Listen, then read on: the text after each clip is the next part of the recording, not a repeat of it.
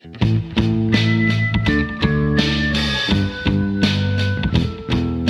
hello again. This is Mark Griffin, Director of Customer Solutions here at Construx. We're a team of software engineering experts founded by legendary author Steve McConnell. Here at Construx, we believe every software team can be more successful at delivering higher levels of business value.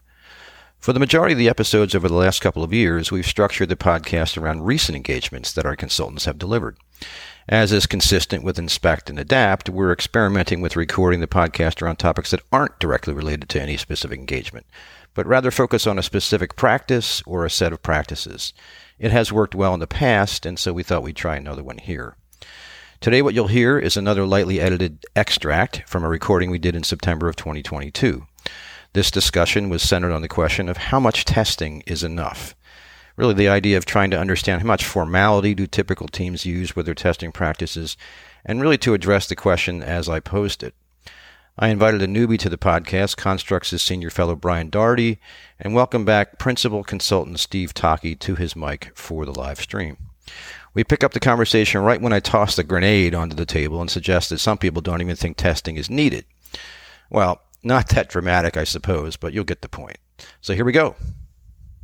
How much testing is enough? The general consensus is that testing still needs to be done. There are some there are some crazy people out there that make that make the comment that why do you need to test at all? Just getting stuff out there because there's just no way to do enough testing, so why even do it at all?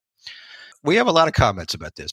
Steve and Brian, welcome to the to the podcast. Um, if you guys would like to do a little bit of intro for uh, uh from yourselves, and uh, um, you know, maybe Steve, go ahead first, and then we can hit Brian, and then we can kind of roll into some of the topics. Okay, I'm not sure how much to go into here, other than I've been uh, involved professionally in software for a little bit more than 44 years. A lot of uh, code development and uh, teaching and consulting on projects, and that's probably enough for now. Yeah, I, I'm Brian Daugherty. I've been a software developer for a mere 35 plus years. I've been around a few different places uh, US Navy, Underwater Acoustics, Microsoft, Expedia, T Mobile, and done a lot of training and, and things with companies, helping them. Especially one of the things that was very interesting was helping them move from having dedicated test teams to doing more of the developer driven testing. That's where I think the majority of the effort is uh, nowadays is either if you haven't made that transition already, then making that transition. Yeah, that's a good, that's a, really good point, and that's I think where a lot of our efforts today in working with clients tend tend to, to congregate. We don't. We seem to see a lot more people who are doing the so-called shift left, but we can talk about that as we get into it. There was a, a report that that Steve forwarded around internally here at Construx, and it was basically looking at the year 2020, primarily in the United States, and it was called The Cost of Poor Software Quality. Kind of a, an eye opener for me. This was done by, the, uh, by an organization called the Consortium for Information and Software Quality. Their number, their top line number was the total cost of poor software quality in the United States in 2020 was 2.08 trillion with a T which is kind of a stunning number when you look at that number. It just is absolutely incredible. Steve, you joke that uh, we are a collection of highly paid amateurs. That number might line up with that comment, right? I've said before, we're an industry of highly paid amateurs. Yes, not everybody, but definitely right. there are. Right. Mm, but that kind of reminds me of there was a senator from Illinois years ago, Everett Dirksen, who was famous for saying a few billion here, a few billion there. Pretty soon you're starting to talk real money. exactly, exactly. You look at that total number.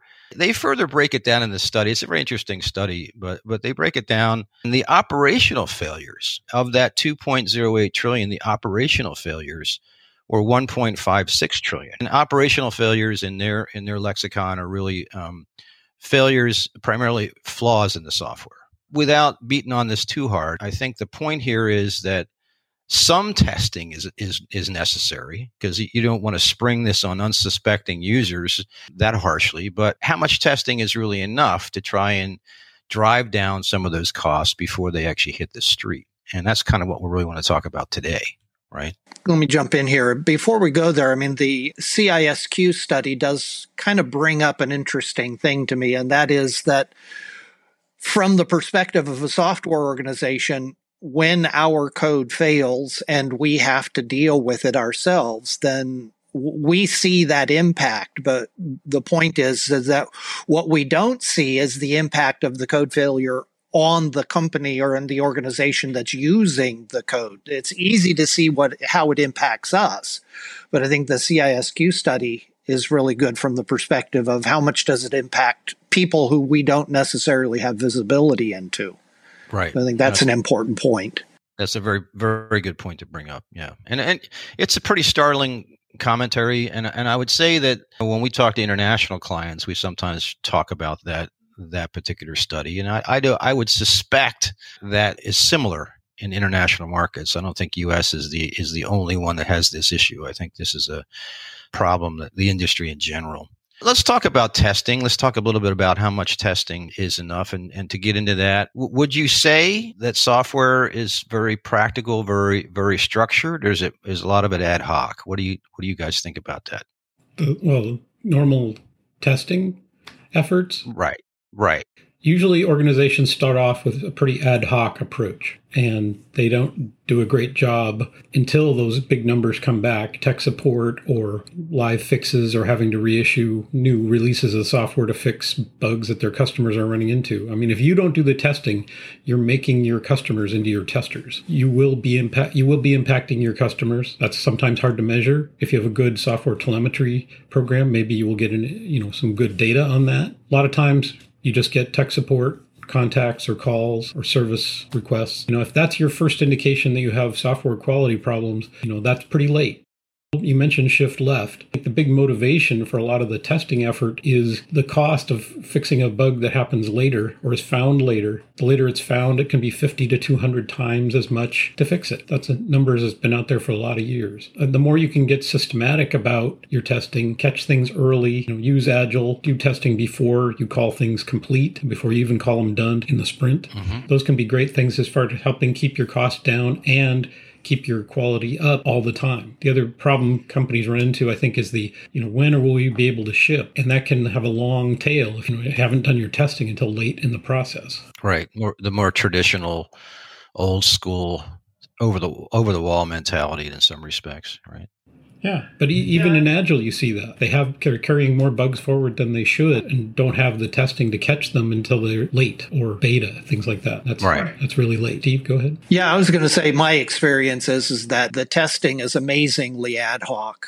I mean, one of the key indicators is if your process is to include the test cases that you use to reveal yeah, the, the customer finds a defect, they report it to you as we're trying to figure out what the problem is. We have test cases that then illustrate what the underlying code problem is. That the, the testing policy is whatever test cases we use to reveal that defect become part of the test suite. In other words, the tests are entirely reactionary to what defects our customers are encountering when they're using our system.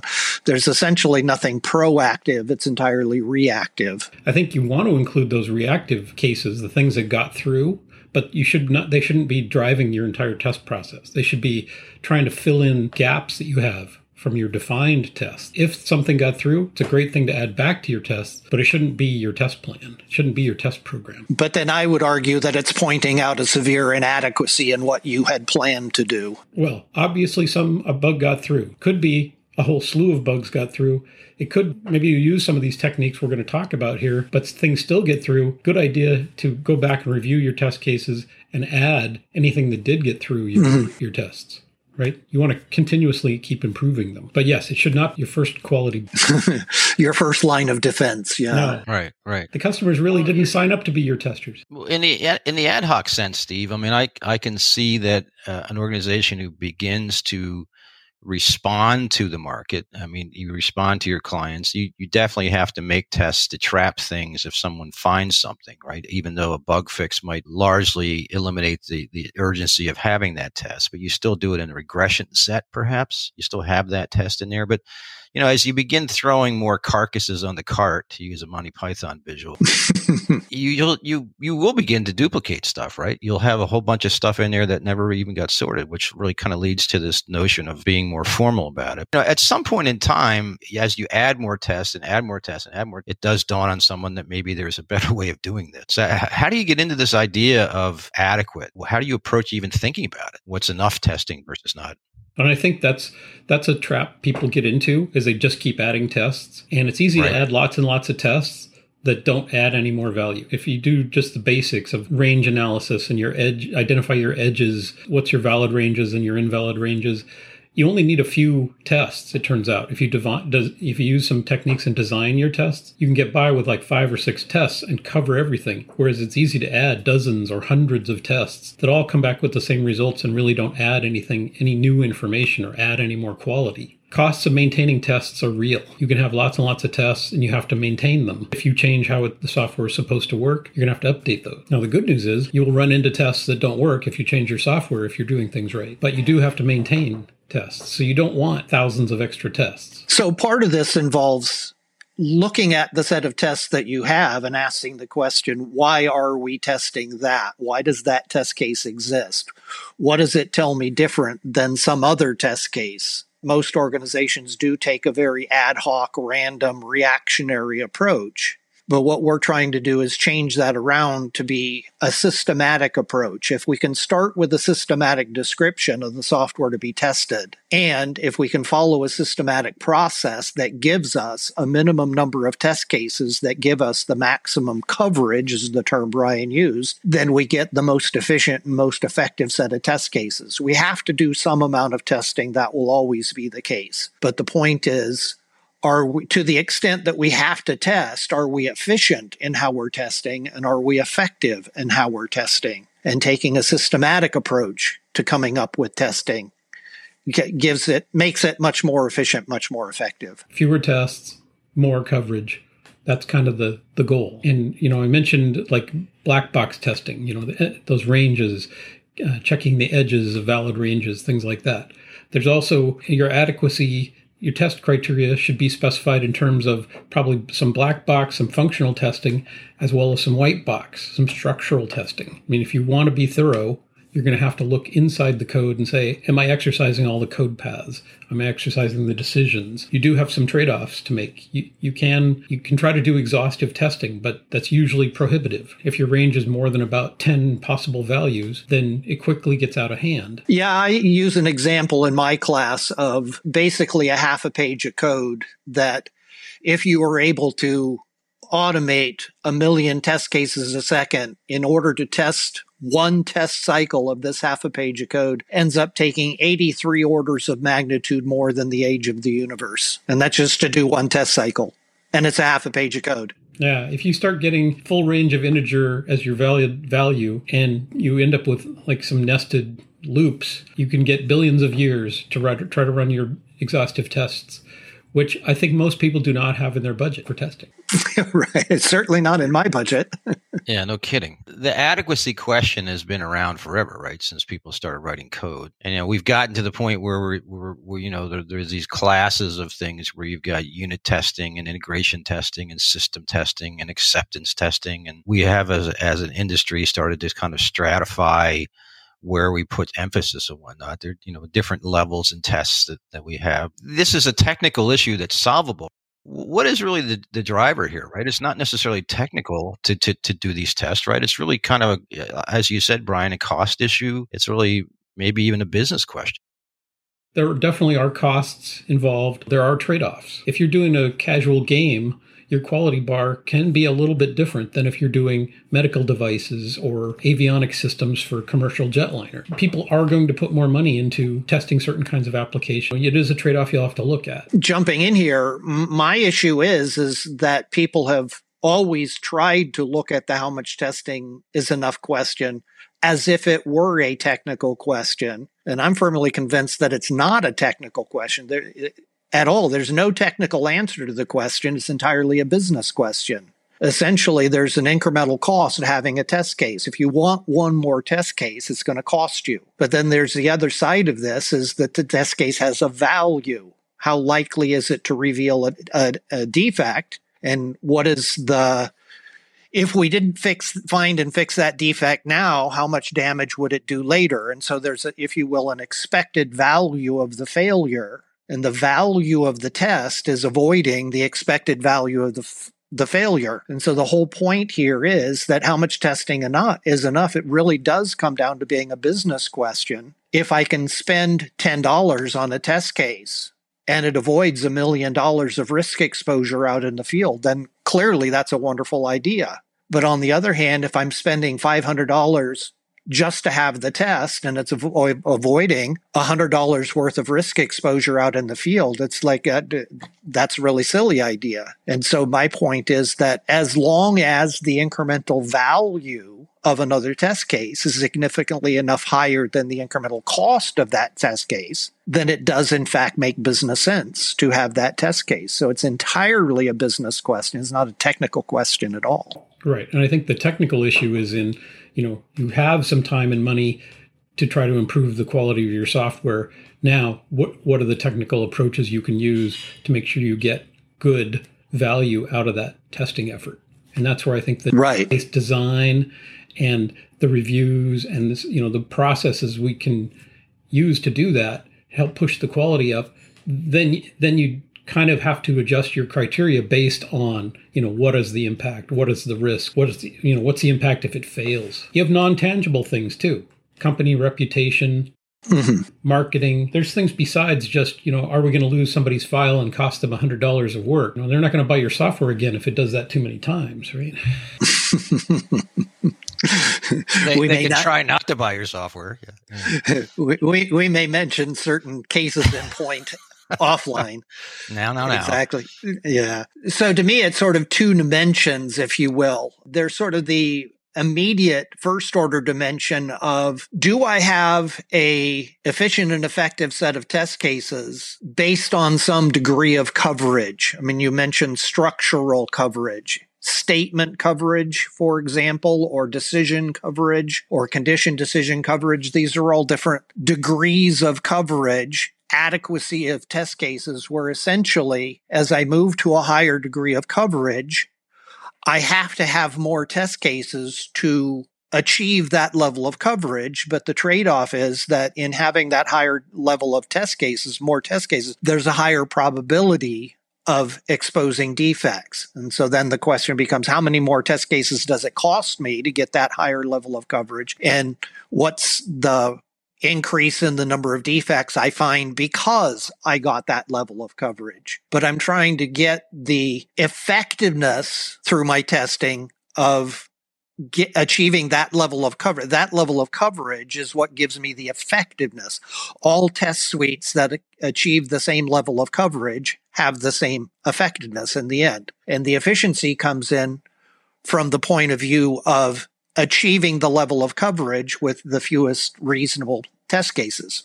Okay, so that's point one. The other dimension of this is the idea of risk based testing. And again, this is uh, the economic side of this. How likely is this particular chunk of code to be broken in the first place? And second, if it were broken, then how much damage would it do given that it was broken? As you have higher risk exposure, that should drive a higher level of coverage. You're talking about a video game. Maybe there's a high probability that the code is broken, but the severity tends to be rather low. I mean, what's the worst thing that could happen? It erases your high score. Yeah, okay. But then you mentioned uh, medical systems and avionics. I mean, I spent literally half of my career building systems that, uh, if there were defects in the code, it could kill somebody. And I'm proud to say that in over 44 years that I haven't killed anybody yet. Well, I've seen, you know, I've seen examples of people throwing their controllers at the television and breaking a nice big 85 inch flat screen TV because they got frustrated with bad code in a game, but that's a, probably less severe than death. Yeah, a couple of thousand feels dollars. like death to a twelve-year-old, perhaps, but not. yeah, but not not not in the same way. So you talk about test coverage. You have this idea of of, of this process that goes. I, I, think this is basic stuff, but I think you you, you talk about functional coverage, right? There's certain kinds of tests you might do, and Brian alluded to the edge cases and to sort of like finding these ways to kind of go through and say, okay, I dropped the book on the on the keyboard. What does that do? Randomizing, um, st- structural coverage, right? Digging deeper into, you know, these these are things that, uh, from a white box perspective, in, in, some respects, only the person that wrote that code knows where to probe on some of those things. Is that a is that a right thing to say, or would that be that'd be a, a leap? That's the best person to catch some of these. Often, is the person who wrote it, and that means it's you're doing it very early. Minimize the amount of time from when the code was written to when the defect is discovered. Uh, that's why I'm a big fan of automated unit testing. The developer writes it and this kind of captures how it's supposed to work, like the requirements at a very low level for that unit. And you have things you can run. It works great with uh, you know CI/CD, a build pipeline, build and test. You can keep regressing all the time uh, when you have those automated unit tests, and you you can build those out and look at the coverage and make sure you're getting that good coverage of all the decisions, of all the conditions, all the code paths, and you know make sure you exercise all those and do it real early. TDD in the small, I think, is a good example as well. Very, uh, I walk people through it and they look, oh, that's what TDD can mean. Because they think it's, a lot of people think TDD is write all your tests beforehand and then start writing code. I don't think is the right way to do it. You want to write a test, it fails, you write enough code to make it work, and you keep iterating, adding a test till it fails, making it work, and you keep generalizing, and then pretty soon you've got code that works, and it has the exception cases and the you know the possible errors caught right from the beginning. Instead of I remember you used to have to think about adding that at the end. You go, oh, I got a test case that doesn't work. Now I got to change the code just so it can handle like a null string or an empty string. You know, it's much better to think about these things right from the beginning and build it right in. A lot of times you do see the light bulb go on, and that works for those tiny module level functions that operate on, on an input and an output. You've also got acceptance TDD, which works a little bit higher level. So this story isn't done until it meets these acceptance criteria, and you've actually got tests for it.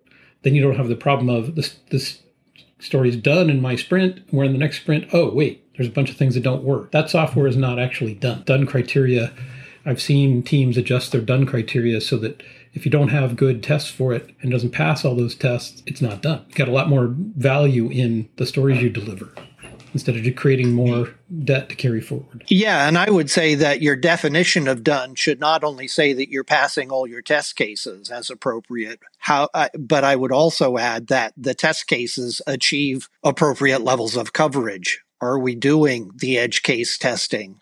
Are we doing the domain coverage testing? Are we getting decision coverage on our unit testing? That criteria to say what is adequate testing is kind of needs to be written in terms of what kind of black box coverage testing and what kind of white box coverage testing do we say is enough. And if you do that for every piece, then you have what I call well tested bricks that you're building things out of, which I think is a big advantage then you don't find all these issues at integration time, or you certainly don't find as many issues at integration time. you still will. Things still break. Testing units does not mean that the units integrate together well. And so there will always be things you have to find at integration testing. We haven't really talked about them, but test doubles, those are a great tool let you ena- enable you to do good uh, unit testing and mock out or stub out these other pieces that your unit needs to talk to. So you're talking more as an example that might be you're building software or firmware for hardware that you don't have access to yet. So you invent something that simulates that hard hardware until you actually get the real hardware in place. So you can do a lot more upfront rather than deferring those test cases until you actually have the hardware in your hands. Yeah, could be another service. Anything external to that unit you're trying to test, you want to be able to isolate it. So you don't have to worry about is it built yet? Does it work correctly? Do I have to try to diagnose is it bugs in my code or in the code that I'm dependent on? You can mock those or stub them out, and then you can test in isolation. You control. It's like the old uh, Twilight Zone, right? You control the inputs, the horizontal and the vertical. wow! Now, now you guys are both dating yourself because I don't know what you're talking about. That, the, I mean, that might be the outer limit. you need to be able to control all that stuff and observe your results. You you know when I do this, I should expect that exactly that. That's one of the things that's amazing to me is sometimes people have tests where they don't know what the expected result should be. And to me, that's not a test. It didn't crash, therefore the test passed. You know, that what's that called? The null the null test. Let's run down some some of you know in your guys' experience working with different clients. You you certainly have amassed a, a collection of best practices that we would recommend that people do when you talk about doing this kind of stuff. Let's why don't you start ticking off some of those so we can kind of just get a feel for what what should should should a best performing team be doing to put together some kind of a adequacy program internally? Well, I think one of the key things is to think about it early and upfront, and as we mentioned, review it with the business. There's there's some things that the technical people are the best ones to come up with the criteria. But the overall, what does our quality bar need to be? What is our competition doing? Are we a casual game or an avionics company? You know, where they just need to set the bar and say, yeah, we can't have these kind of failures, so we need to have this excellent kind of coverage, good testing program, test it, you know, mock and isolate everything and specify that. Have a good adequacy criteria set up for for maybe different components or maybe the whole system and do it early. Think about it. That's one of the first steps. Yeah, and I'd say uh, I think it's important to understand what your options for testing are. Uh, when we're talking functional or black box testing, what does it mean to be getting requirements coverage? What does it mean to be getting input domain coverage? What does it mean to be getting what I would call boundary value coverage, what Brian was calling the, the edge cases? Right. And there's there's a relatively new technique that's shown up I'd say in the last 15 years, which in the testing realm is actually fairly recent, uh, is something called uh, combinatorial testing. When there are too many combinations of things that we can take structured approaches to how we come up with the com- combinations and not have to test all possible combinations. That on the functional testing side. On the structural testing side, I think it's amazing that sort of the default level of white box coverage is between 60 and 70% statement coverage. But what that completely ignores is the fact that there are other forms of structural coverage, decision coverage, condition decision coverage, modified condition decision coverage, et cetera, that people didn't even know that you could test that way. And I'll t- take it even a step further, which is to say that statement coverage, decision coverage, that, that is a family of structural testing called control flow testing. And there's a whole other level of structural testing called data flow testing. And the fascinating thing is that when you understand what data flow testing is, all definitions coverage, all uses coverage, all DU paths coverage, it becomes really obvious that these forms of testing will reveal defects that the control flow testing uh, is totally blind to. And so what I'm trying to get at here is the idea of if you didn't even know that you could think about testing your software this way, how could you be effective at testing? This is the kind of thing that Brian can tell you about. I mean, clearly we don't have the time to tell you about here, but there are different ways of thinking about how I could even test software in the first place that if you weren't aware of, you couldn't even think about your software this way. Right. Many organizations, uh, when they first talk to us, are strictly in terms of statement coverage, which is the weakest form of uh, white box coverage. But it's it's easy to measure, right? A lot of the tools support it. Mm-hmm. So mm-hmm. sometimes people just set the goals on that and say, "Oh, we're going to get 100% statement coverage," and they go, okay, "That's really it's a hard, it's I hard see to do, and not as effective as you would hope." Well, uh, what I have seen most often is somewhere between 60 and 70% statement coverage so long as you executed 60 to 70% of the lines of code in your test case, which to me is totally ludicrous because that means between 30 and 40% of the lines of code in your code have never been executed by any test case at all. Right. So and that Obviously, yeah. I don't think that meets our definition of enough testing. Under pretty much any circumstances. exactly. Dart throw. When you phrase it that way and say it's okay to not even exercise 30 to 40% of our code during testing, I don't think most people would sign off on that. And yet, I see that as the dominant approach. Yeah, it's depressing to some extent. Brian, you mentioned, you know, start early, You know, uh, work up front. Um, planning in the development process. You know, that's uh, testing is also part of the development process. It's not something done after the fact. What about things like test case reviews? I mean, you have code reviews for active code. Do you, do you do the same thing for test cases? Literally, the next thing I was going to mention. Hey, I'm a straight man. there you go. Looking at test cases, getting them defined, and getting them to where you can review them with like the subject matter experts or your business owners is a great and underrated step. If you don't, if you and the and the people who either will use the software or who will you know represent the users of the software, if you don't agree that these are the right things to test to make sure they work, you clearly need to iterate on that a little bit. A lot of people, I think, it helps just to write them down. Literally, having something you can review is a great step. We mentioned test all the time. Make it so you can run those tests. Part of the continuous integration, the build pipeline, so, so the tests get run all the time. You do it so it builds. Now move it up to where you make sure the tests pass every time, and uh, treat those any test failures. Treat them like a build failure. That's often the kind of a switch. Make it clear we care if any of the tests break. You can't just ignore them. You have to fix something. And obviously, the bias should be on fixing the code, not the test. Sometimes the test needs to change, but I have seen examples where people want to change the test and they were wrong. Oh, interesting. And the test was in fact pointing out the the it was breaking correctly, and they needed to fix the code, not the test. So be very cautious about. Oh, I'll fix that by fixing the test.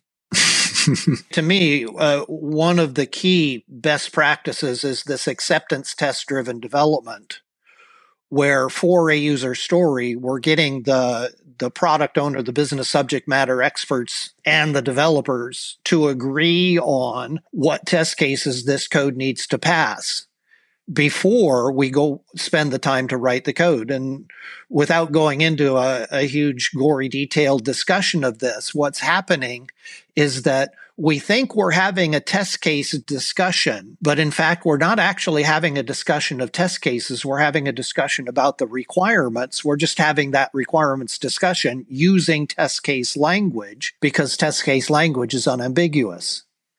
So if we were to give this function in the software this input, what would we expect the answer that the code gave us as output? It phrased as a test case but you can think of it as equally being a requirement. When given input that looks like this, developers code shall produce output that looks like that. Right. And that's a great example of how the tests can often capture the very detailed requirements that were more detailed than what came in from the requirements process.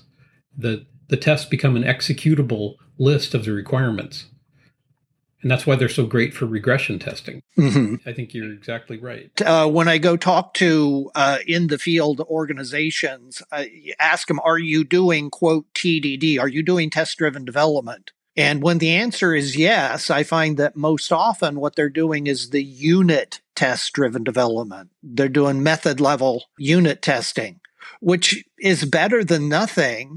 But my issue here is, is that for the story, the developer is building the code to their interpretation of the story. Whereas if you're doing the acceptance test driven development, then the product owner has to agree that these are the test cases that demonstrate that you implemented this user story the way I intended the user story to be implemented. Right. And those can be right in the acceptance criteria of the story. Right. And so where TDD is actually defined at two levels the acceptance level and the unit level. I see most organizations doing it. If they're doing it at all, they're doing it at the unit level, not the acceptance level. But if you're going to do it at one level and not the other, it's far more effective to do it at the acceptance level and not at the unit test level because at least we know the code is doing what the product owner wants it to do. We're building code to the product owner's interpretation of the story and not the developer's interpretation of the story. Right. And those are really just kind of two different levels. A little bit lower level and then kind of the functional level for the for the story, right? For ATDD. Well, so the unit testing is against the methods on the classes. And then the acceptance, the ATDD part is against the story itself, the story as a whole. As a, uh, I want, uh, so that, uh, okay, well, what end to end test cases. We put this into the code in the front end and we expect to see that out at the back end. But in order to implement, there might be 17 different methods on different classes. And the unit testing, I would have 17 unit test frameworks around those 17 methods, but there's one end to end for that story. So the ATDD is up at the higher level story end to end, whereas the unit testing UTDD is on each method of each class that I'm that's involved in getting me the answer I need end to end. And I think it just helps, you know, anything that puts a little bit more detail where you can objectively agree if the story is complete or not. I think mm-hmm. that's probably a win. Yeah, especially when we can get that agreement about those before we waste time writing code that turns out to be to a wrong interpretation. So it's again, it's like the test case review. Agree on it yeah, up front it, and then build to it. It. It's a review of the test cases, at least with the product owner. And I was just working with a particular organization earlier this morning where uh, they're adopting an ATDD approach and one of the recommendations is to not only have, if you will, the implicit review of the test cases with the product owner, but actually explicit review of the test cases with other developers who were working on different stories.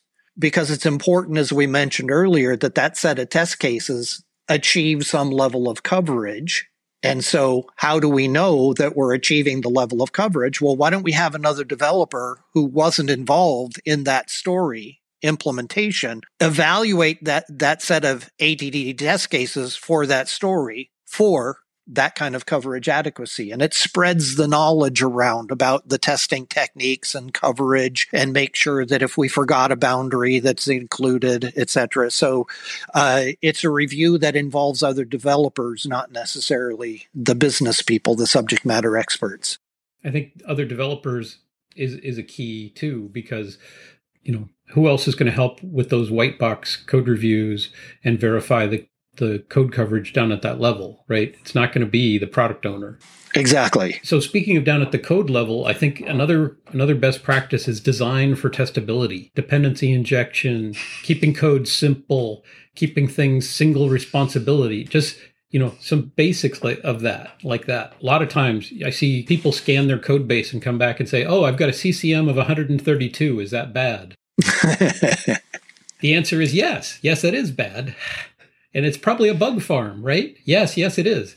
Well, yes, because what is it? Uh, 40% of bugs occur in 10% of the code that have a high code complexity metric? It's about 70% of defects occur in about 20% of the code. As defi- as you identify the code with the, the cyclomatic complexity. Yeah. Encourage some organizations just to scan their code and start treating super high complexity as a kind of technical debt. Yeah. Take a look at that one. Simplify it. Break it out into multiple Flatten it. modules that are right. simpler, easier to test. Things that, you know, another one that's like a heat seeking missile is where are all your defects occurring? Where do you end up having to make a lot of code fixes and make a lot of changes? Those are things you should just target for refactoring right? It's telling you something is wrong. That's a classic engineering resource thing, right? I mean, you you play, apply the resources where the pain is, right? And if you if you're if you look at if you look at your defect tracking system and you're seeing just an enormous amount of stuff pile up at somebody's doorstep, that should tell you something about that chunk of code. Well, that's kind of the point here is that the defects are not uniformly distributed in the code base. They're not random they definitely cluster and they absolutely cluster around complexity. There are two ways of looking at this. If you design for testability, then you end up with clean code. But on the other hand, if you build clean code, it ends up being testable. So what's interesting about this is that it kind of doesn't matter which perspective you approach it from. Let me just build clean code. Therefore, it will be easy to test. Or let me just build code that will be testable. Well, guess what? You get clean code. So it's uh, two different approaches. Front door, back door will still get you into the house. And sometimes it's more of a legacy code issue. They're not building it from scratch. So that's why, you know, scan the code base and find the hotspots. Your your bug your bug your bug reporting tool may be pointing you to the hotspots already. But whenever you touch things, refactor them, make them better, more testable, cleaner. Yeah, legacy code is a we could spend a whole nother podcast on legacy code, I think, because I think that's that's an area that scares the hell out of most clients is in particular when you have maybe a, a, a, case where someone wrote code that no, is no longer with the organization it's a key part of the executable and yet every engineer that has inherited that thing uh, Uh, has found out that you know every time I touch that thing, something breaks. I'm not touching it. You touch it. Somebody else take this code? I'm not going to look at this stuff. So the the leg the the, the, the pejorative. Yeah, for sure. The pejorative on legacy code is you have those issues. You just can't get away from. Someone has to take that take that responsibility on. And I, I you know, I've had countless discussions with the collective Construx mindset about this idea of reusability, where people say, I'm not going to touch that code. I'm going to rewrite it from scratch because it's easier for me to support in the future. And I think you've beaten me to death over 15 years to the point that I understand that the maintenance costs associated with somebody trying to understand what somebody else did in a really complex piece of software is probably too high it probably is better to kind of rewrite it if you can. And that's to your point, Brian, and, trying to retire some of the stuff from a technical debt perspective. Even if the code is working from a long term support perspective, it does make the most sense to have somebody who's actually physically going to be there who has innate knowledge of that code base to, to really be eh, having their hands in it. Well, and I think it's very telling. People are afraid to touch it. Why are they afraid to touch it? Because they're not sure if they're going to break it. Often because it has no unit tests.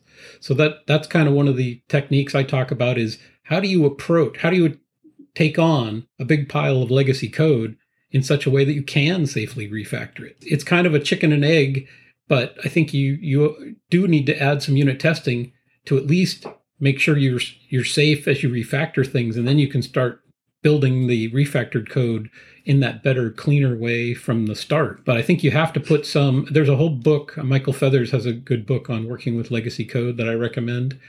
And a lot of it is how do you get enough confidence to be able to refactor things to make it better? And everybody has this problem. Yeah. No, unless, unless, they're a brand new startup, they have legacy code. Well, as somebody once said years ago, we are building today the legacy systems of tomorrow. And I, I heard a good definition of legacy code is anything without good testing. that's a way. That's a way to put it. So, so we. I think we've kind of stepped into this a little bit, but like, let's use the counter examples here. What are, what are some things that can go wrong when people go down this path and start putting some kind of adequacy system or some some some presence type of type of testing in place? Right. What what are some of the signs of not having these things go correctly? There's a lot of them. Uh, we've seen them all, and that's why we're still in business.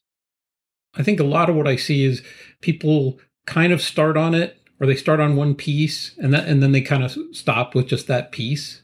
Mm-hmm. Uh, you know, we mentioned if you do all unit testing, you're going to have problems at integration and system level issues because you're not testing that. So I think that's the biggest thing is you can't just adopt one piece and stop. And there's the whole I'm not aware of all these techniques, so they're dead to me. I you know I don't know how to use them, so my tests never include them. So I think that's one of the things you can do too is just learn about more techniques and you can find the ones that are appropriate for your environment, for your software, for your, you know, maybe organizational maturity level. Mm-hmm. Sometimes you're starting from scratch. I think some level of measurement instead of just acting some level of measurement can be really uh, revealing in the sense of how many defects are we exposing through developer testing? And how many defects are being reported in the field where my test effectiveness is the number of defects that have been found by the developers divided by the sum of defects found by developers plus found in field where are a majority of the defects being found? And if you find that 80% of your defects are being found in the field and not in testing, I think that tells you pretty obviously that you're not very effective in the testing that you're doing. You have to rethink how you're going about even doing the testing. And I think there's lots of different measurements that you can use. I mean, we talked about scanning your code base for and identifying complexity hotspots. Mm-hmm. There's just like, where do you have tests and where do you not? That can be a good place to target. If you have zero tests in an area, you want to maybe at least cover some some basic sanity type tests. And uh, I, I, I always encourage people to require at least one unit test because that's the expensive one. Once you get that one working, it's pretty easy to add additional tests. Start getting one unit test in there, and then you can add, easily add some more. Whenever anybody touches anything, they should add tests for what they had to fix or what the new code is that they added or what they changed. So that's kind of a good way to target that that legacy problem of you know a bunch of code with no tests. But measurements are great. If you start looking for even statement coverage, tells you things are not tested at all or things are tested somewhat. Provided they're the right measures. Yeah, you you do have to be careful about what you are measuring. yeah. what gets measured and what gets rewarded is what gets done. I'm going to code me a minivan. That's right. Precisely, Wally. What, what's the uh, tell, talk about automation for a second here because it's I think that's something that you don't like to be. I, I think engineers te- tend to not want to keep their hands in in in test code all the time. It'd be nice to like write a bunch of stuff and then and then have something at a at a certain cadence run run and test these things and do that kind of stuff. I mean, what's what are some of the risks for for uh, in automation that you you guys have seen? Well, I think one of the big ones is trying to depend entirely on automated testing. I think that is a that's a fallacy. Automated testing usually it runs a little bit behind where the software is. It also is only good at testing the tests that it knows how to test. So I think you don't want to forget about things like exploratory testing. Uh, you may want to have some humans look at it. Maybe they're in your internal betas. Maybe you turn on an A B testing and 5% of your users, if you're a big scale web service, get the new version and you get some feedback from that. You want explore exploration and figure out where to add the next automated tests. If you just depend entirely on automated tests, there's only so far you can go, I think. The same, same thing could be said on unit testing. Either extreme is not a good idea what I see a big failure mode is that people invest a huge amount in automating the testing, but as they say, a fool with the tool is still a fool because they've got essentially a, an ineffective set of test cases got automated. And so if you're not automating the right test cases, you have 72 test cases that are all essentially testing the same thing and four key elements of the code are not tested by any of the test cases well, wonderful. You you th- seem to get confidence out of these 72 test cases, but in fact, you should not have confidence because you're not getting any degree of coverage. Designing those tests is is more important than automating them, at least at, right. at that stage. You you have to have an efficient and effective set of test cases before automation is even an issue. And combined with some manual testing, humans are very good at, you know, finding things that are wrong, uh, exploring trying my, things out. My wife tells me that all the time. you have now developers that could potentially be all over the world. They're, they're, not all co-located. There's not a tribal knowledge sharing that happens in environments. So, uh, you know, as you adapt these kinds of practices out into the wild, you, you hit this these issues of like distributed teams, right? And how do you work across sites to make sure that there's a right amount of testing. What what are some things that you guys have seen in the wild that that maybe are good examples of good practices, and then some things that have just been just awful? The good news is, I think a lot of techniques like uh, CI/CD and the automated build test pipeline, uh, you know, basics like central source control, you know, help with a lot of these globally distributed teams. Everybody checks into the same place. The build gets built and tested. You know, so your automated tests work.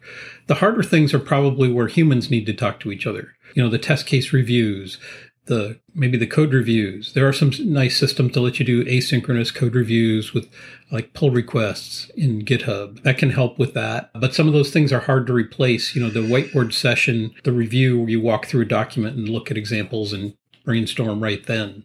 Those are hard to do out of real time. So I think that will always be the challenge is you you do need to be creative about how to get some of that interaction with a time overlap. But a lot of the central processes, checking out code, checking in code, making sure the build doesn't break, make sure all the tests work, that stuff should work uh, as just as well for a geographically distributed team as for one that's all in the same bullpen. Okay. So, one of the things that I've been working on with one of our larger customers, a multinational thousands of developers spread all around the world is that a lot of organizations will have a coding standard defining how you write code, but what they're putting in place is actually a testing standard that's risk based in the sense of you ask the question if this code were to be broken, how much damage could it do? Uh, financially, you know, what, what is the loss that would occur if this code were to fail? They've got levels. Look, if it's, if it's going to cost $10,000 or less worth of damage, then we'll test it at this level. If it's going to cost between 10,000 and 100,000, that level, between 100,000 and a million. So they've basically worked it out to a risk exposure, financial risk exposure. And then they say, at this level of financial exposure, you are required in your testing to get this level of functional coverage on the ATDD test cases and that level of structural coverage and functional coverage, it turns out as well, on your unit testing. And essentially that becomes a development standard in the organization. So as part of their developing software, they do a, a, business risk assessment that then puts them into this standard. And the standard basically says, this is how much testing you got to do before you're ready to ship out to a customer. If the code is wrong, it has the potential to, uh, to kill people. It just becomes a legislated part of the standard to how they do development. It's published as a, as a test standard. And how is that different for a, for a geographically distributed team? Well, if we're all in the same area, then we can do this sort of by word of mouth, by uh, tribal. Yeah, tribal knowledge kind of thing. But if we're thousands of developers spread all around the, the world, then how do you communicate consistently other than by making it a standard and having it apply uniform around the world? Kind of formalizing standards more so that everybody's looking at the same the same rule book. I don't care if you're a developer here in the States. I don't care if you're a developer in India. I don't care if you're in the Netherlands. I don't care where you are. Your testing requirements are laid out because you are building software in this company. The testing requirements are laid out in the corporate testing standard. So now things are going to get done uh, consistently. Is this an adjunct to a coding standard? Or, uh, it, yeah. Is, yeah. Okay. Exactly. Yeah. Uh, so our coding standard tells us what we need to do in code, and the testing standard says what we need to do in testing. Who polices something like that? Just out of curiosity, what has it organizationally? I, I mean, I I'm curious about that about stuff like that because it is, you know, in the sense of like coding standards. Does everybody look at their coding standards against the code they write? Not all the time, right? So, how about t- testing? Seems to be when you when you tie it to financial, maybe there's more incentive for people to to to do it. I don't know. Part of this involves, as Brian brought up, the idea of reviewing. You know, uh, if somebody is expected to do something, how do we validate that they actually did it? And one of the best ways is to do a review. And to the extent that you're doing reviews inside of the team, that's great. But this particular organization, they do health checks where an external organization comes in and actually audits you, audits your project against compliance to the standard. The standard says you have to be testing at this level. Now demonstrate to us in this audit that you are in fact getting this level of coverage out of your test cases. And I, have seen issues like that where just one branch office does things a little bit differently than another office without it being even a you know a place with a thousand sites. So mm-hmm. I think this problem exists even at a smaller scale. And it is good to think about how do you get everybody on the same page, following the same process, and review. Frequently ongoing review is usually the best. You know, I think that's a pretty extreme example to have an actual independent audit come in on a large scale. That might make sense. No, I, I think it definitely does. We, I think we've kind of whacked the pinata pretty good here. I think there's I think there's definitely lots of little candies that people who are listening to, this thing have picked up. So, in, the spirit of shameless self promotion here, Brian, you have open enrollment for a developer testing, developer driven testing for software engineers class coming up. That's right. Starting on September 28th, 2022, you can send one to, what do we say, one to 10 people can sure. sign up and come to. Sure. It's a public class. People from different companies sign up, show up and we do it virtually. and we go through four sessions of going through the core skills, talk about these different coverage techniques and their pros and cons and strengths and weaknesses. And then we it includes some Q&A type sessions and then a couple follow-on sessions where you can come back and ask questions about how the process is going, what kind of things you ran into when you tried to actually apply this. So a little bit more than just a standard class and you're gone. So that, that's what we try to do here at Construx is a little bit of follow-up and help you when you're actually when the rubber hits the road when you try to apply this.